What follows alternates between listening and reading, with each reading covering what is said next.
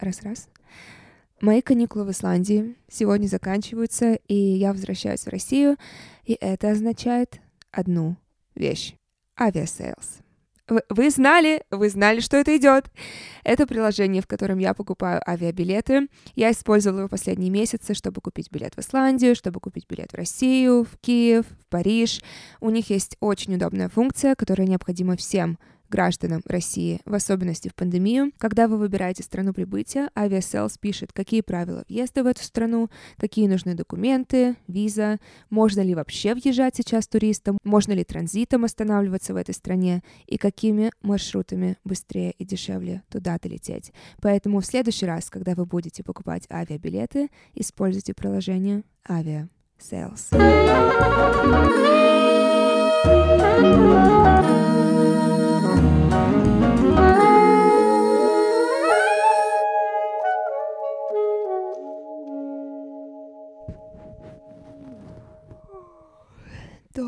утро. Доброе утро, Вьетнам! Добро пожаловать в подкаст «Секс с Мари». Прежде чем я представлю вам сегодняшнюю гостью, я хочу сказать вам, что предыдущий эпизод «Ты ему не нравишься», фидбэк, который я получила к этому подкасту, он превзошел все предыдущие эпизоды вместе взятые. Я никогда не получала такого количества сообщений. И разумеется, в основном это сообщения от людей, которые находились в моей позиции, но, разумеется, парочка из вас находились в позиции парня, о котором я говорила. Несмотря на то, что мне, правда, было очень страшно выставлять этот эпизод, я рада, что я смогла быть зеркалом для вас, чтобы вы увидели, как это даже не то, что жалко смотрится, потому что, опять же, никто из нас не вакцинирован от токсичных отношений, но если вы уже в них оказались, здорово услышать себя в другом человеке. Вы меня лично не знаете, и поэтому, когда я, незнакомый человек, говорю, и вы слышите себя, это очень сильно работает. Поэтому я очень рада, что многим из вас этот эпизод помог завершить эти отношения, заблокировать этого человека, понять, вспомнить, кто вы такие, вспомнить свою ценность. Поэтому спасибо вам огромное за прошлый эпизод, за поддержку, за ваш фидбэк. Но сегодня нас ждет эпизод, о котором я давно мечтала. Несколько недель назад я познакомилась с Ксенией Пиковской. Она психолог-сексолог. Я давно мечтала найти такого сексолога, который бы в простой, краткой, научной форме объяснил бы нам все, все, что с нами происходит. И сегодня у нас будет первая сессия совместная с сексологом. Мы уже договорились с Ксюшей о том, что я к ней приду снова, и мы запишем более долгий подкаст, поэтому вы все еще можете успеть задавать свои вопросы мне в DM или на почту sexwithmarie.yandex.ru. Сегодня Ксюша прошлась по базам и ответила на самые популярные вопросы. Я получила колоссальное удовольствие от этого разговора, и мне не терпится на следующей неделе снова с ней поговорить, поэтому я с радостью представляю вам сексолога-психолога Ксению Пиковскую. Ксюша, огромное тебе спасибо, что пришла на подкаст. Очень ценно найти здравого сексолога, специалиста, который открыто сегодня расскажет нам все подводные камни сексологии и проведет такую мини-терапию для меня, в частности. Живого. Да. Живого сексолога. Давай начнем с самого основного вопроса, который волнует многих. Что вообще такое сексология? Кто такой сексолог и кому он нужен? Что такое сексология? Наука очень молодая, ей менее 100 лет, междисциплинарная наука, которая в себя объединяет знания психологии, физиологии, анатомии, религии, медицины. Может показаться, и чаще всего, э, ввиду отсутствия сексуального образования как такового большинства из нас, люди думают, что «О, сексолог, так это же про публичный дом» или «сексология — это наука про пенетрацию полового члена в вагину». Нет, это про э, взаимоотношения с собой в первую очередь, про взаимоотношения с партнером, с окружающими тебя людьми и взаимоотношения с миром. Это то, с чем работает сексолог. То есть, по сути, как наука о жизни, получается. На, на самом деле наука про тебя, потому что э, если говорить о контакте с собой, нас, к сожалению, не учили себя любить, о себе заботиться, не, не учили себя исследовать. Соответственно, большинство э, женщин, именно женщин в 85% находятся не в контакте с собой и своим телом. Если нужно, могу пояснить, почему. Поясни, пожалуйста, и расскажи, мужчины к тебе тоже приходят? Э, в меньшей степени, в основном проблемы в поле секса у женщин, потому что у женщин очень сильно завязана либидо на психологическое состояние, и отсюда как бы все вопросы. 85% это целевая аудитория, это женщины 24-35 лет, э, остальные мужчины. Причем, ты знаешь, мужчины, при том, что имеют меньше проблем в области секса, э, на, вот, например, из моих подписчиков 42% обучаются всевозможным техникам по коммуникации, по стимуляции и тому подобное. И при этом женщины, имея столько проблем в области секса, там 21% всего э, ищет какую-то информацию и там изучает новые техники. То есть э, курсы бухгалтерского учета класс, маркетинг класс, новая ризотто, там буду-буду, а там глубокий минет, а зачем оно мне надо, стыдно ж. А кто к тебе, с каким запросом к тебе чаще всего приходят? Чаще всего, ну смотри, нет такого чаще всего, есть, давай я сегментирую тебе просто да. э, угу. клиентов для того, чтобы понимать. Э, первый сегмент основной – это те люди, которые приходят из терапии от психолога, э, когда психолог либо направил, либо в процессе проработки каких-то там ситуаций, травмы, историй выяснилось, что оказывается попутно тут еще и вот такая история есть, и уже человек раскрылся настолько терапевту, что способен поговорить и на тему секса, но тут психолог психолог говорит, ой, извините, а вам к сексологу.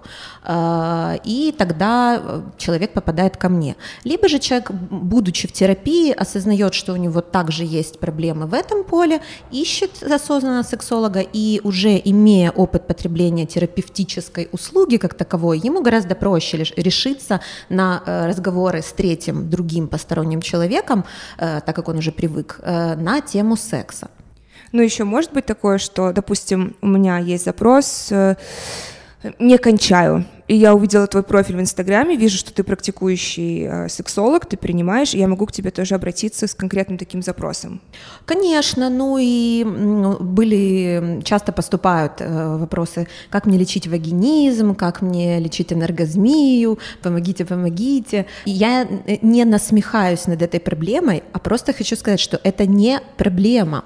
На самом деле, когда тебе ставят подобный диагноз, нужно понимать, что это мнимый диагноз. Все это есть проблематика в поле психики в голове. То есть ты берешь симптомы, которые половые органы посредством э, лимбическая нервная система посредством половых органов с нами говорит.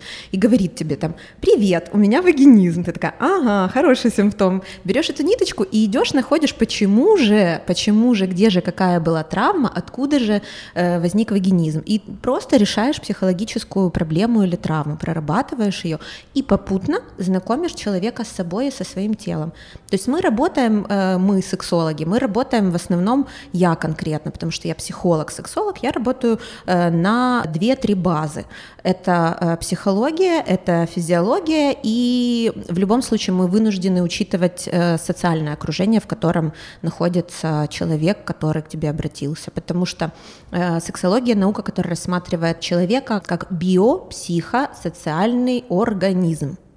Соответственно, вот наши три базы, и все они влияют на наши половые органы, наш гормональный фон, на наше поведение, на сексуальное, на поведение с коллегами. Вот это вот три основные базы, с которыми мы работаем. То есть поход к сексологу это буквально как поход к психологу, по сути. Подход такой же. Э, да, да. Что да. вы копаетесь в детских травмах, вы домашнее задание решаете, даете. Абсолютно верно, за исключением того, что я намного больше или больше, или вообще больше знаю про э, физиологию и достижение оргазма, и почему его не достигают, и какие существуют техники, какие существуют практики, какое домашнее задание на телесность или на контакт со своим телом я должна клиенту дать для того, чтобы начал происходить какой-то прогресс и знакомство. А психолог работает только с головой. А я работаю и с головой, и с телом. Вот это был один из вопросов. Что mm-hmm. делаешь ты, чего не может сделать психолог? Смотри, честно тебе признаться, на самом деле достаточно психологов обладают подобной экспертизой, и несложно получить специализацию сексология на базе высшего образования по психологии, психотерапии или медицине.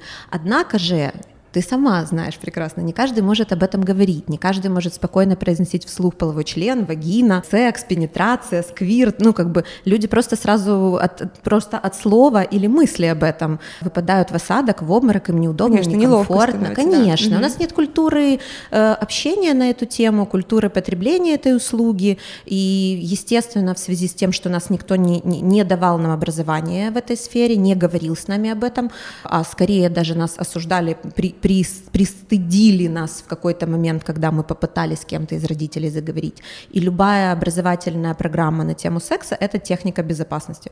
Не забеременей, вот презерватив. Все, точка. И любые средства, которые, информации, с которые с нами говорили об этом, это эм, на коммерческой основе какие-то медицинские структуры, которым нужно было продать презерватив, смазку, лубрикант или что-нибудь еще, угу. либо религиозные, которые вообще секс до брака, спасибо, нет.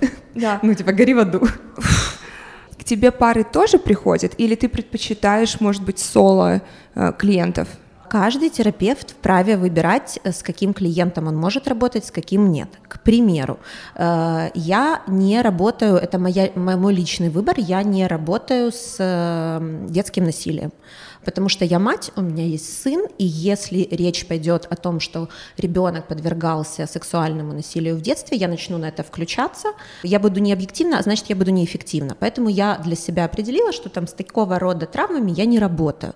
Э, относительно пар, конечно, да, приходит изначально, например, приходит э, там девушка, жена, э, whatever, приходит она и говорит, вот, я хочу, чтобы он там вот это. Я говорю, нет, извините, порчу по фоточке не снимаем. Ну, как бы, если у него, ну, как бы, у тебя есть запрос там по поводу тебя, да. хорошо, я могу работать с тобой. Если у него, если или когда появится запрос, пожалуйста, я с удовольствием. Э, только в таком виде. И да, конечно, приходят парами. Опять-таки, не всегда это есть осознанный выбор в плане там запроса, да. Там я сформировала запрос и пришла, вот мне нужно порешать такую проблему. Ну, бывает такое, что да, приходит, но оказывается по ходу, что проблема на самом деле совсем другая или их намного больше или все намного легче, чем казалось человеку, и мы там порешаем за 2-3 сессии, и ну вот просто пойди познакомься с собой, пока у тебя все хорошо. То есть, а если бы я пришла к тебе и сказала, партнер мой не кончает, это вопрос твоего партнера. Да. То есть ты бы постаралась переформулировать, чтобы мы на меня переключились? Или ты бы сказала, что это неправильно сформулированная задача? Ну вот прям был такой запрос, буквально вот буквально mm-hmm. вот именно идентичный.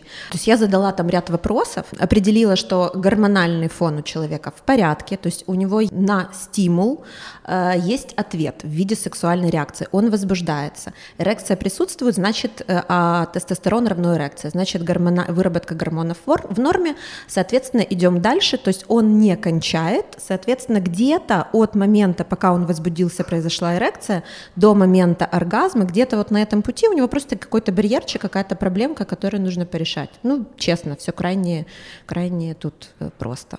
Но я же не могу работать э, с этим запросом от нее. И вот пока он не придет, мы его ждем.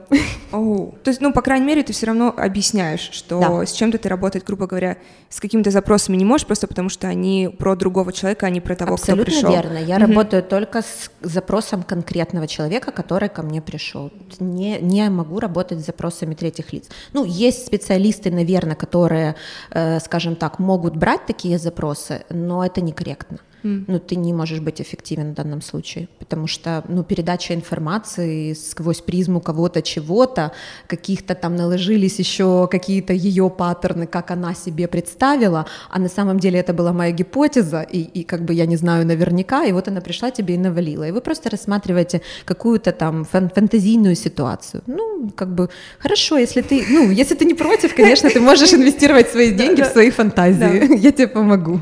Но это хорошо было проговорить, потому что э, это поможет девушкам, в частности, любому человеку mm-hmm. сформулировать, по крайней мере, запрос на себя, переложить да, его. Да, да. Да.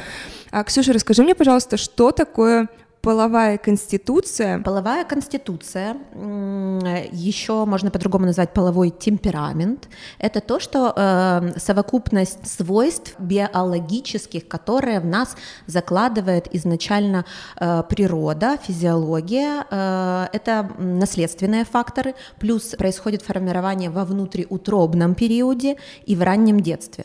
То есть это вот, условно говоря, вот у тебя грудь будет третьего размера, да. а ноги у тебя будут метр двадцать, точка. Ты уже ничего с этим ничего. не заложено и Это всё. как форма ногтей. Ага. Но это половая конституция, это есть норма секса, которая тебе ок. И, и, и также там ограничения, то есть люди, имеющие слабую половую конституцию, она есть слабая, средняя и сильная.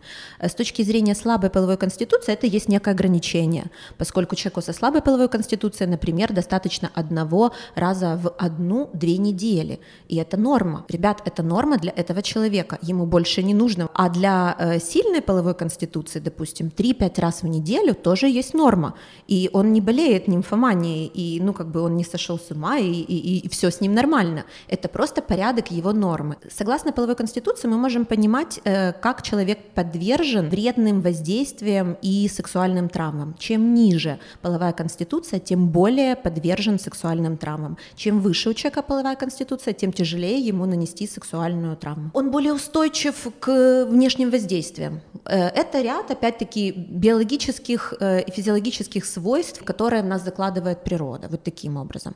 Что касается либидо, дальше мы идем. Значит, если мы говорим о начале взаимоотношений, то секса в паре больше – потому что он происходит не согласно половой конституции, не по этому количеству, а потому что у тебя происходит влюбленность, у тебя происходит определенный гормональный процесс в организме, у тебя там серотонин шарашит, падает уровень стресса, а вместо стресса у тебя что? Радость, счастье, влюбленность и тому подобное. Поэтому э, на начальных стадиях индивидуально, полгода, год-полтора, э, секса в парах больше, а дальше уже выше, чем половая конституция. А дальше, когда проходит состояние, состояние влюбленности, возрасте гормоны приходят в норму, вот тогда вы начинаете заниматься сексом столько, сколько э, физиология в тебя заложила. И вот тут оказывается история. Там, например, у него слабая, а у нее сильная. А за это время они успели пожениться и родить двоих детей или одного, и прошло там уже три года, потому что тут же жена ходила беременная, а тут она рожала, а тут она кормила, и было все же не до этого, а потом такая спустя 3-4 года, в смысле? Я не хочу своего мужа, или там, где мой секс?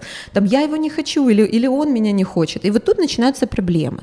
Ситуация в том, что если бы нам давали сексуальное образование дошкольное, школьное и в высших учебных заведениях, и мы бы такие приходили и мэчились бы с тобой. У меня половая конституция типа средняя, мне хорошо вот столько-то раз в день. Класс, типа, и у меня. И мы бы не тратили свое время на партнеров, с которыми мы не мэчимся.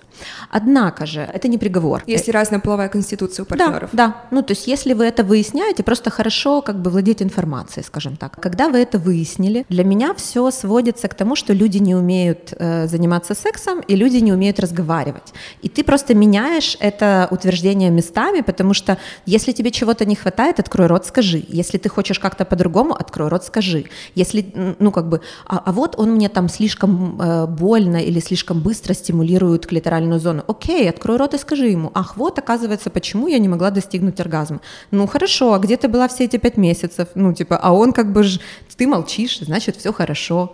Э, и это есть основная история, что мы, э, мы, я имею в виду люди, либо молчим и продолжаем молчать и не говорим об этом, и вот замкнутый круг вот такой получается. Поэтому, если у вас разная половая конституция, абсолютно все возможно и, и замечательно, есть прекрасное количество всевозможных игрушек, есть масса вариантов и способов для того, чтобы вы, каждый из вас имел нужное вам количество секса, и при этом вы были счастливы в остальных сферах своей жизни, и там по любовному треугольнику треугольнику Стейнберга, бизнес-партнеры и там эмоциональная связь друзья.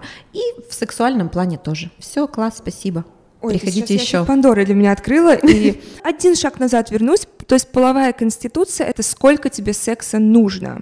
Не сколько тебе его хочется. А, а тебе его хочется столько, сколько тебе его нужно. Да? Да. Но ты говоришь, что это высчитывается. То есть я, я не могу сама сказать, что у меня э, высокая половая больш... как, как они, они еще раз называются? Слабая, средняя, сильная. Сильная, что мне кажется, я считаю, что у меня сильная половая конституция. Ну, ты можешь гипотетически предположить. Да, но э, это нужно проверить? Э, если ты хочешь. Это если... быстро проверяется? Нет, нам Нет? нужно минут 10-15 будет. М. Мы можем сделать в конце, в начале, в процессе. Как скажешь. Давай в конце. Хорошо. Это, э, узнаем, подтвердились, Да. подтвердилась ли моя гипотеза. Ты сказала о том, что это не приговор, Да. чему я почему-то удивилась, но ты произнесла секс-игрушки и мастурбацию. Мгм. Дает ли секс такие же химические процессы, такое же удовольствие и удовлетворение, как мастурбация?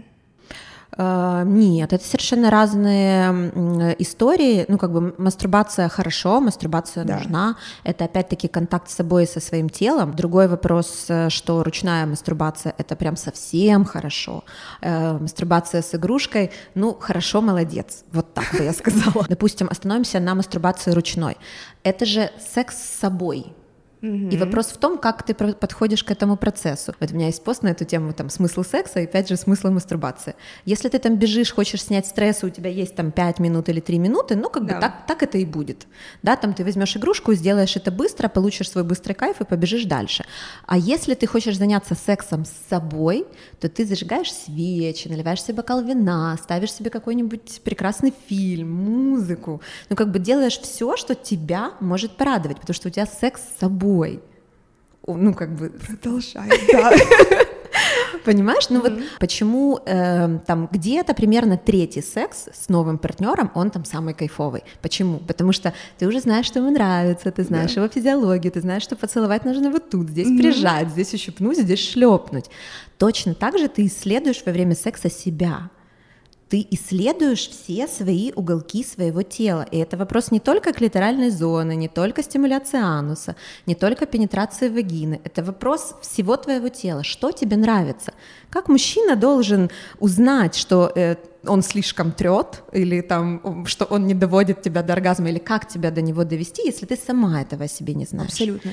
Поэтому моя как бы святая рекомендация, пожалуйста, просто заканчиваем эфир, ну как бы все, кто послушал, пожалуйста, идите и ручная мастурбация вам в У помощь. меня был эпизод про мастурбацию, я прям говорила параллельно подкасту, просто делайте со мной это, да, абсолютно. Я ровно так же, я чаще отдаю предпочтение игрушкам просто из-за времени, когда ты понимаешь, что уже 12 часов, и я уже спать хочу, а кончить хочется. Ну да, как и надо. уснуть. Да. Мгм. А у тебя есть какие-то еще, ты сказала, све- э, свечу зажать, ос- зажать. Зажать, Свечу, зажать, и свечу. зажать ее, потом сначала зажечь, потом зажать.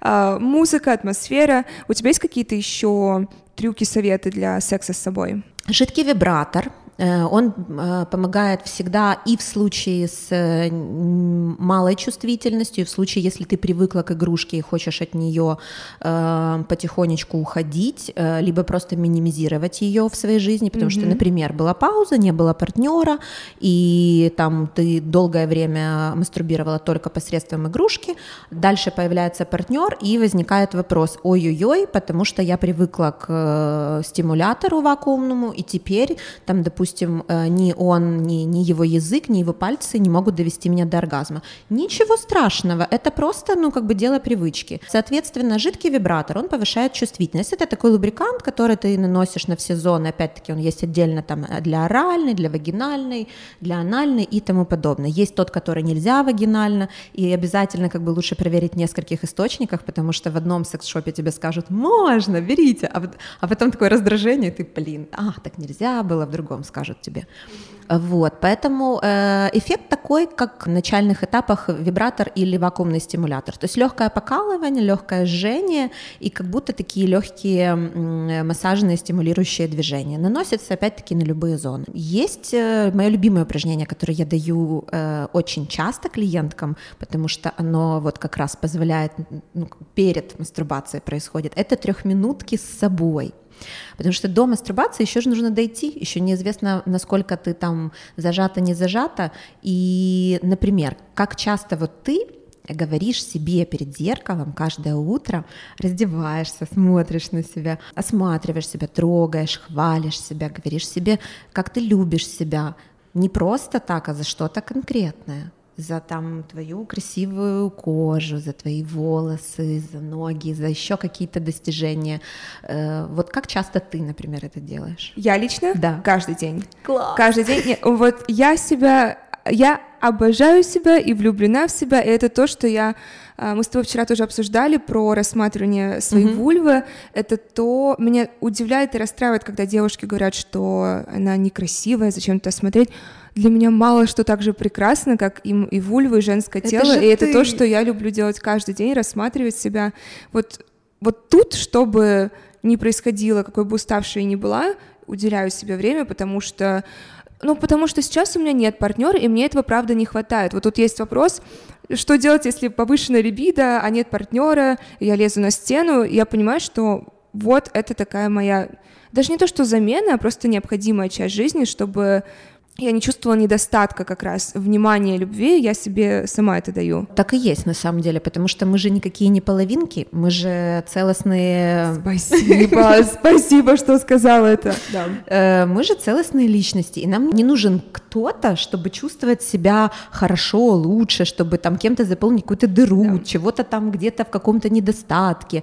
Нет, ты можешь кайфовать, будучи собой, и кайфовать от себя, будучи влюбленной в себя, иметь роман с собой собой, иметь mm-hmm. секс с собой. Mm-hmm. И это то, что тебе позволит быть в контакте с собой. И тогда, когда ты встречаешь партнера, который э, настолько же осознан и настолько же в контакте с собой, вы просто находите э, в своей жизни время и место э, для э, другого человека, для партнера. Это не значит, что ты сейчас должна там побежать, раствориться и там, о, боже, какой он классный, я половинка, там вот он меня дополнит вот тут, вот тут, вот тут. Нет.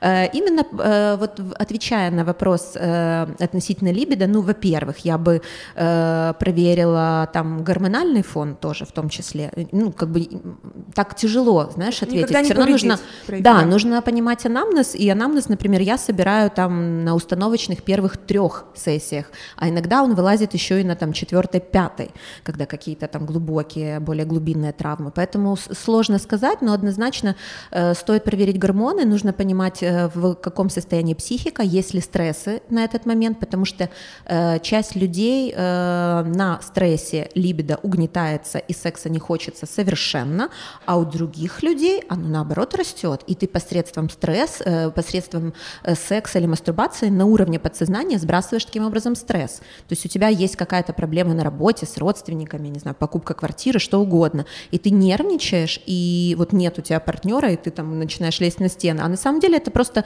вот так твое либидо сейчас выросло на фоне стресса, просто подсознание сознание так а работает. поясни, что такое анамнез? Ты употребила это слово. Анамнез — это история болезни. Это та информация, которую я собираю о клиенте для того, чтобы понимать, в какую сторону мы двигаемся, какие техники мне нужны в работе с клиентом, сколько нам понадобится времени для работы.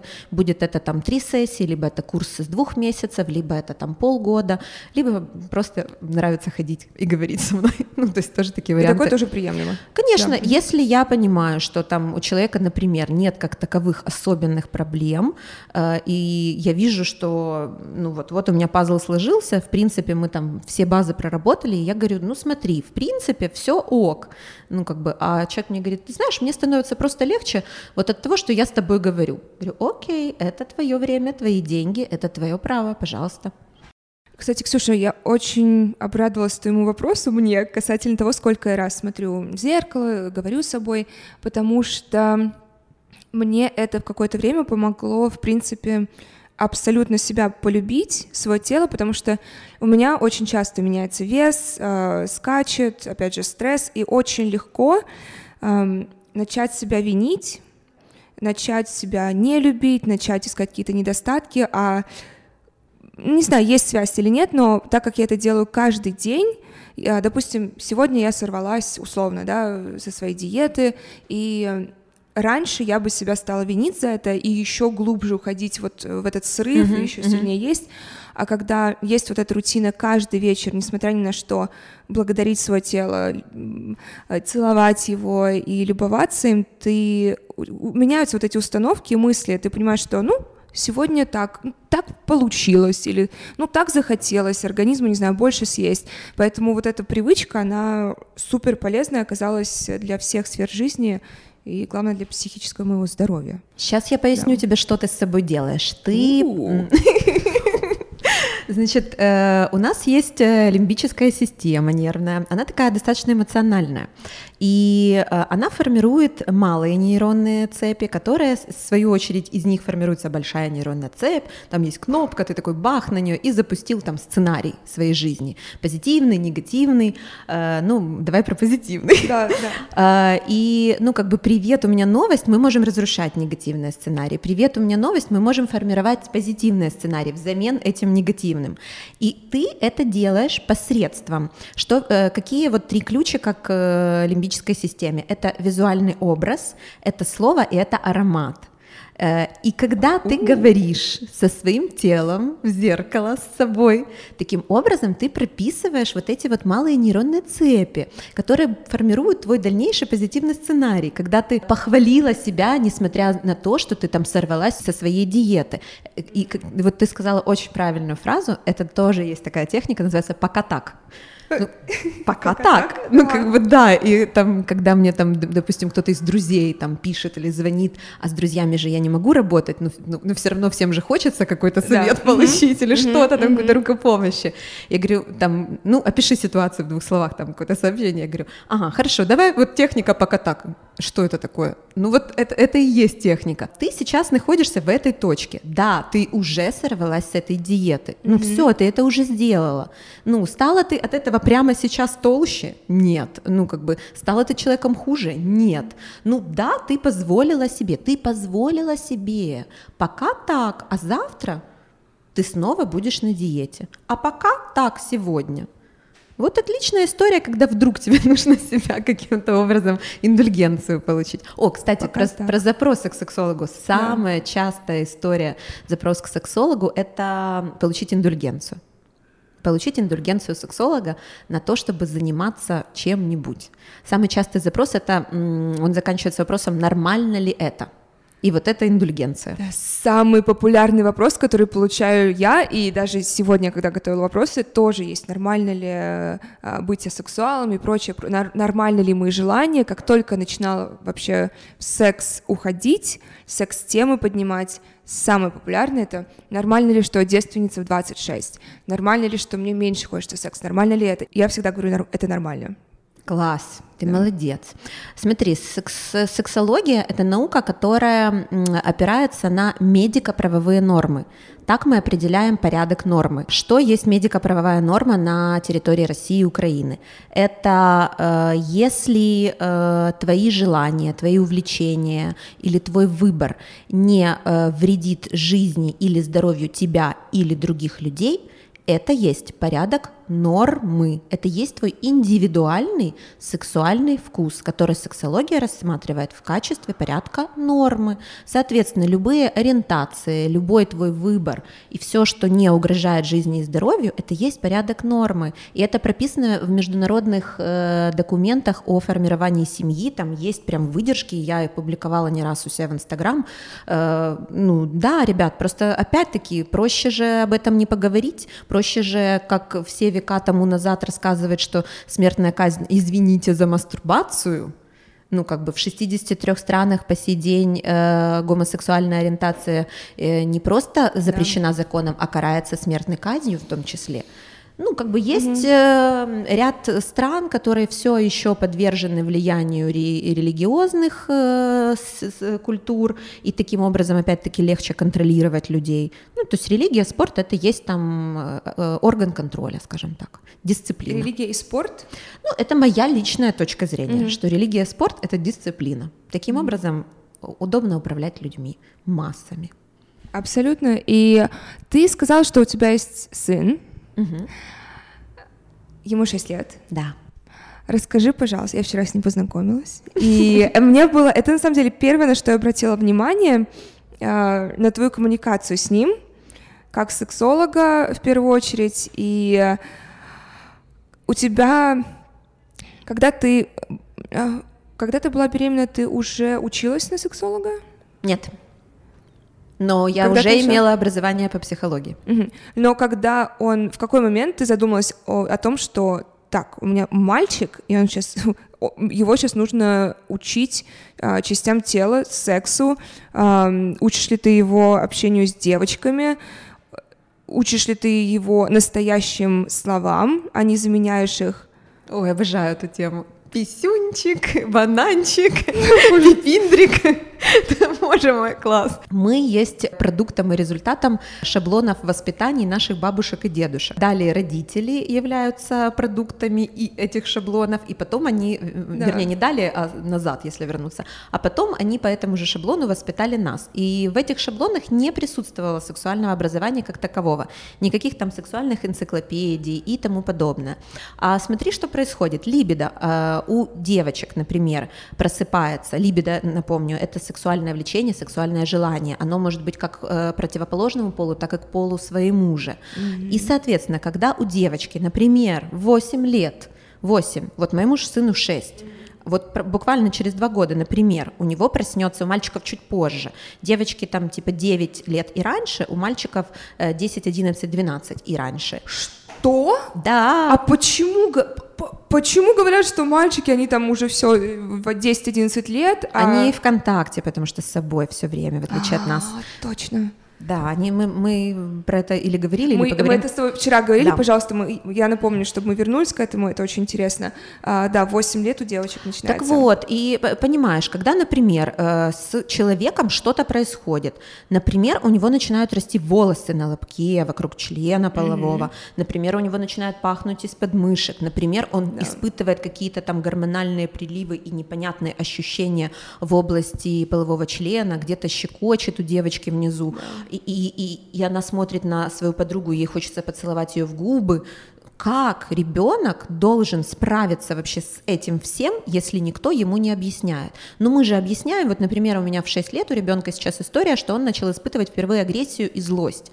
И он не знает, что с этим делать. И для того, чтобы э, его научить, ему нужно сказать, сказать, сказать, а потом еще 150 раз сказать и показать и объяснить. Точно так же и здесь. Тебе нужно дать информацию человеку, что это норма, что все хорошо, сейчас с тобой происходят такие-то, такие-то процессы. Пожалуйста, не волнуйся, не пугайся. Тебе там вот сейчас начнут нравиться девочки, мальчики, вот так по-другому, а потом ты сможешь делать вот это, вот это и тому подобное. Все это есть часть сексуального образования. И на каждом этапе возрастном ее необходимо давать.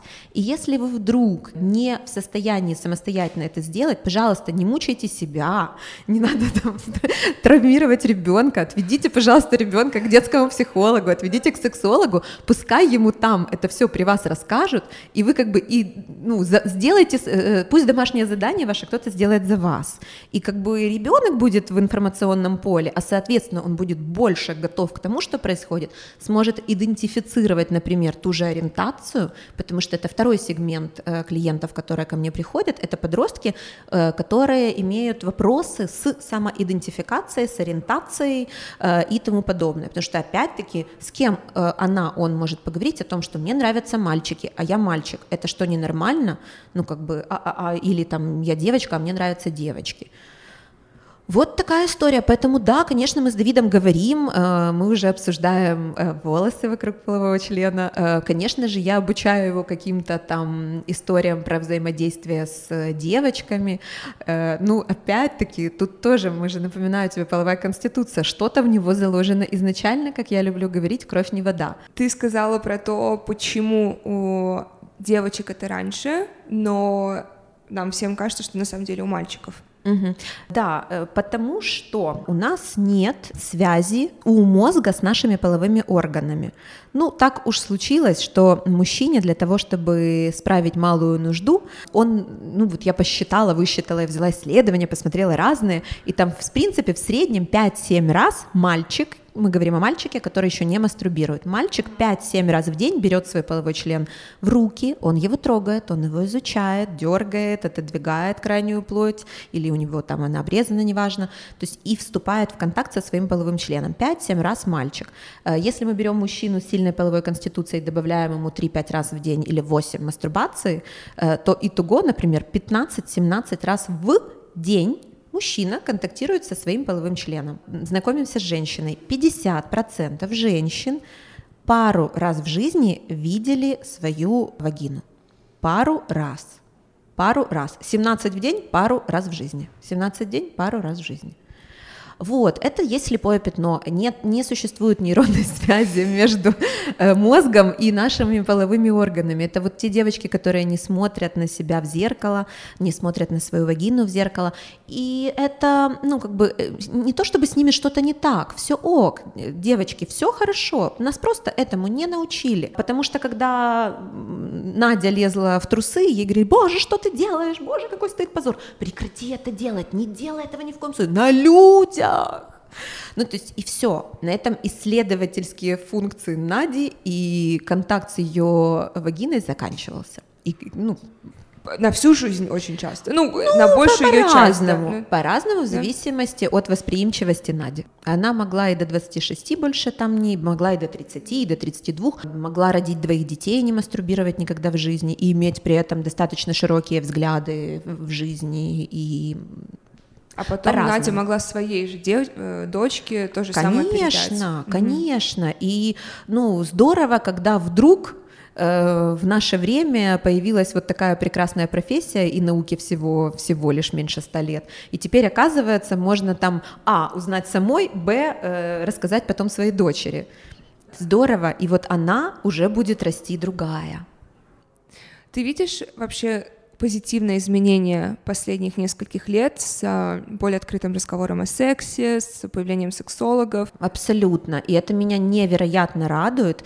Вижу изменения, но нужно понимать, что все не, не так давно начало происходить, и на сегодняшний день сильно много чего не доисследовано. Да, изменения происходят, да, это классно, и мы не зря тут с тобой сейчас сидим и вообще про это говорим. Уже начала появляться такая профессия сексология. К сожалению, сожалению, она по-прежнему неофициально, благо, что я имею в базе психологическое образование, поэтому в соглашении у меня прописано психолог-сексолог, далее именуемый психолог, потому что нет такой профессии сексолог, нет на уровне государства секса в принципе.